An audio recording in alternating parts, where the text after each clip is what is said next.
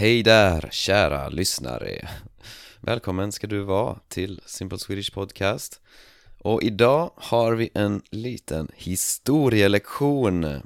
Så jag ska prata om eh, en eh, händelse i eh, svensk historia En ganska stor händelse. Och det är nämligen eh, förlisningen av regalskeppet Vasa. Alltså skeppet Vasa som sjönk. Eh, att, Ja, att sjunka, det betyder helt enkelt att någonting som är, att man, man, någonting åker ner i vattnet och sjunker ner i vattnet, att sjunka. Så skeppet Vasa eh, som sjönk. Eh, Ja. Och eh, Vasaskeppet, regalskeppet Vasa eh, Ehm, det var ett eh, svenskt krigsfartyg som byggdes på 1600-talet Alltså för ungefär 400 år sedan. Ehm, och ett skepp, ja det är en båt, en, oftast en stor båt Och ett fartyg, det är också en båt. Tekniskt sett så är det liksom vad som helst, vilket fordon som helst som är på vattnet. Men ofta så menar man en stor båt när man säger ett fartyg. Så ett skepp och ett fartyg är ungefär samma sak. Nej, i, ja, i vardagsspråk i alla fall.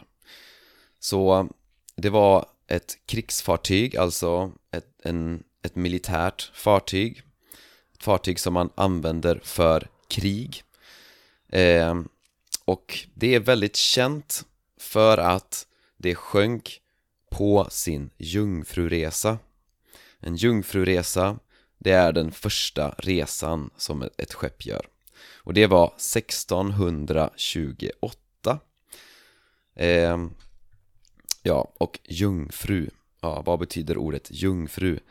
Så vi har till exempel jungfru Maria och det var Jesus mamma. Så då förstår du vad jungfru betyder. Vi har också ett stjärntecken eh, Jungfru och det är Virgo på engelska Stjärntecknet jungfru.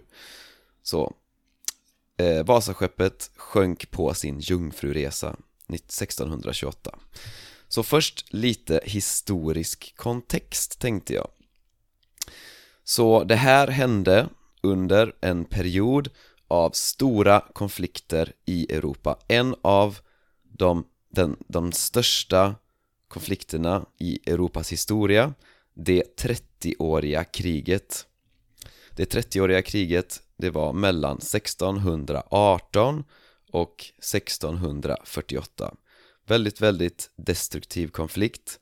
Det var liksom den tidens första världskrig eller andra världskrig eller Napoleonkriget. Så det är liksom i den, i den kategorin.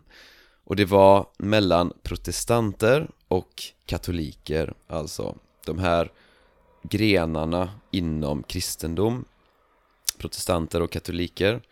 Och eh, det här kriget, det involverade ja, alla Europas stormakter, eller de flesta av Europas stormakter. Så en stormakt det är ett land med väldigt stor makt. Så idag kan man säga till exempel att USA och Kina är stormakter. Ehm, och eh, på den här tiden så var Sverige eh, ett ganska kraftfullt land och Sverige var en av de stora aktörerna i det här kriget. Sverige var liksom en, en stor del av det här kriget. Eh, Eh, och landet leddes av kung Gustav den andre Adolf. Eh, och i början av 1600-talet så då blev Sverige en dominerande makt i Östersjön.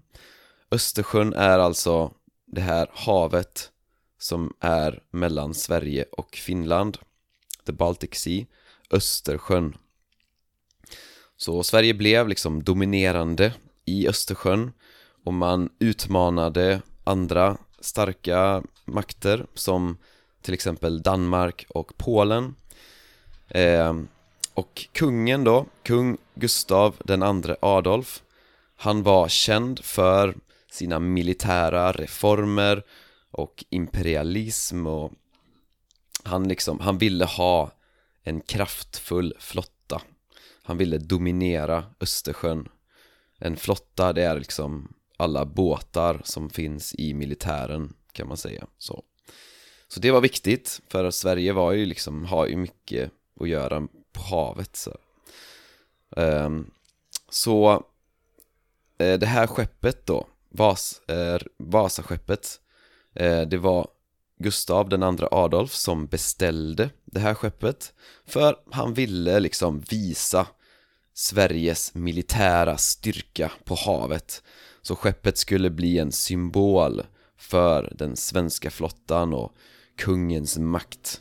Och det var en ny design, en ambitiös design För Gustav den andra Adolf, han ville att det här skeppet skulle bli tidens, den här tidens största och mest kraftfulla krigsfartyg.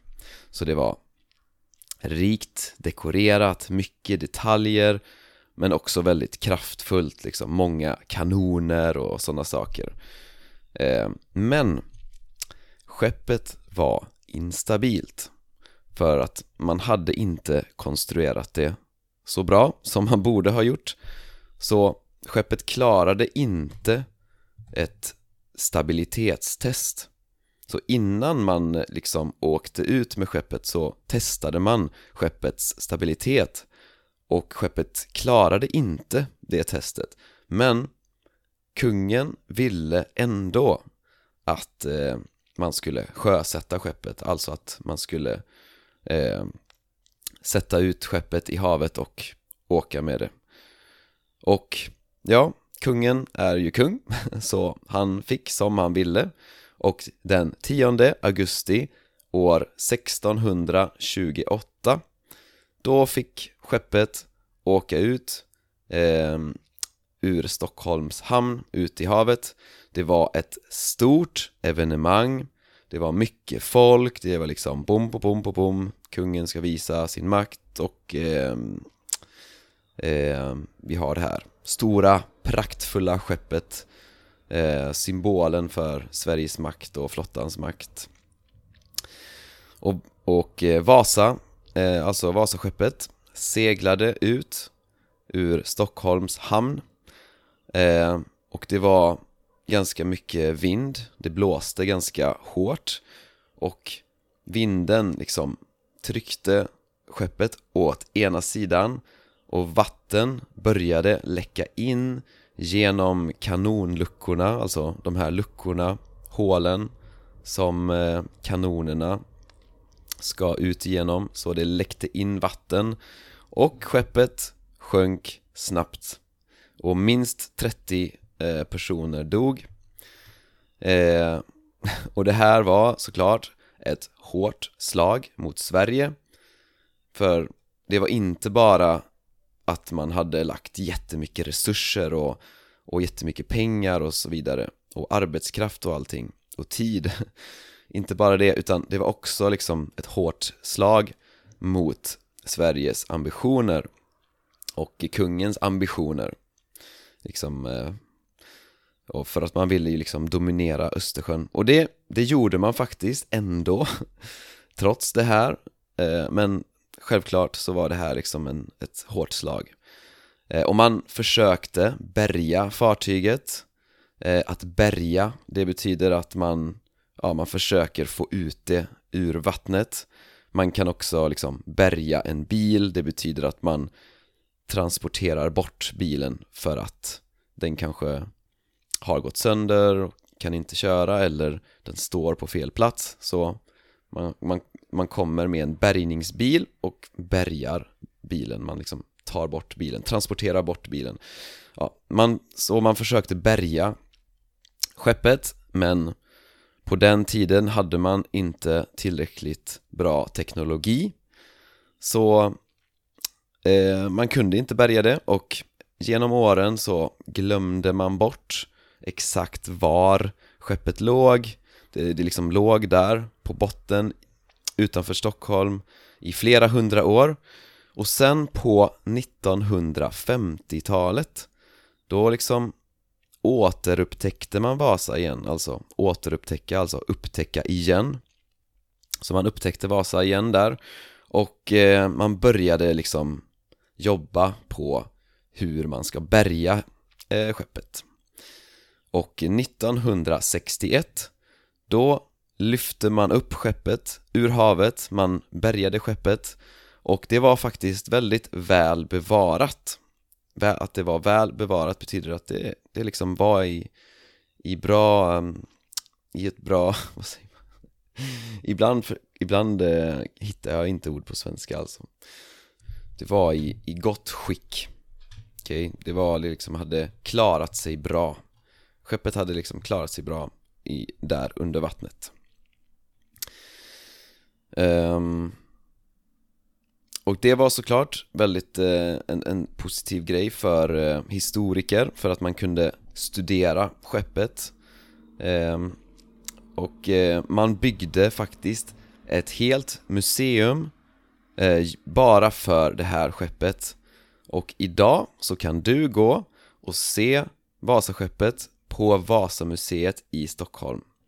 Och det är, det är en väldigt viktig turistattraktion och det är miljoner människor som besöker det här museet varje år. Och där kan du också lära dig om Sveriges historia och speciellt då om 1600-talets marina historia. Och jag tror inte att jag har varit där faktiskt men jag känner att jag, jag borde nog besöka Vasamuseet för att jag är faktiskt väldigt intresserad av historia. Ehm, så ja, eh, det var det jag skulle berätta om idag. Eh, det är en, en intressant period i svensk historia, 1600-talet Eftersom eh, Sverige blev en av Europas stormakter. Det varade inte jättelänge ehm, Det varade kanske bara typ 100 år Men under den tiden så var Sverige ett av de mäktigaste länderna i Europa. Och om man tittar på en karta så kan man se att Sverige var ganska stort. Sverige hade Finland, Baltikum och till och med några områden där som idag är Tyskland. Så Sverige var eh, stort och mäktigt och hade liksom en, en mäktig eh, militär. Och speciellt på havet då kanske. Så så det är en intressant del av eh, svensk historia. Och eh, ja, kanske gör avsnitt om, eh, mer avsnitt om, eh, om eh, den här perioden i framtiden. Men ja, tack för att du har lyssnat, eh, vi hörs i nästa avsnitt, ha det så gött.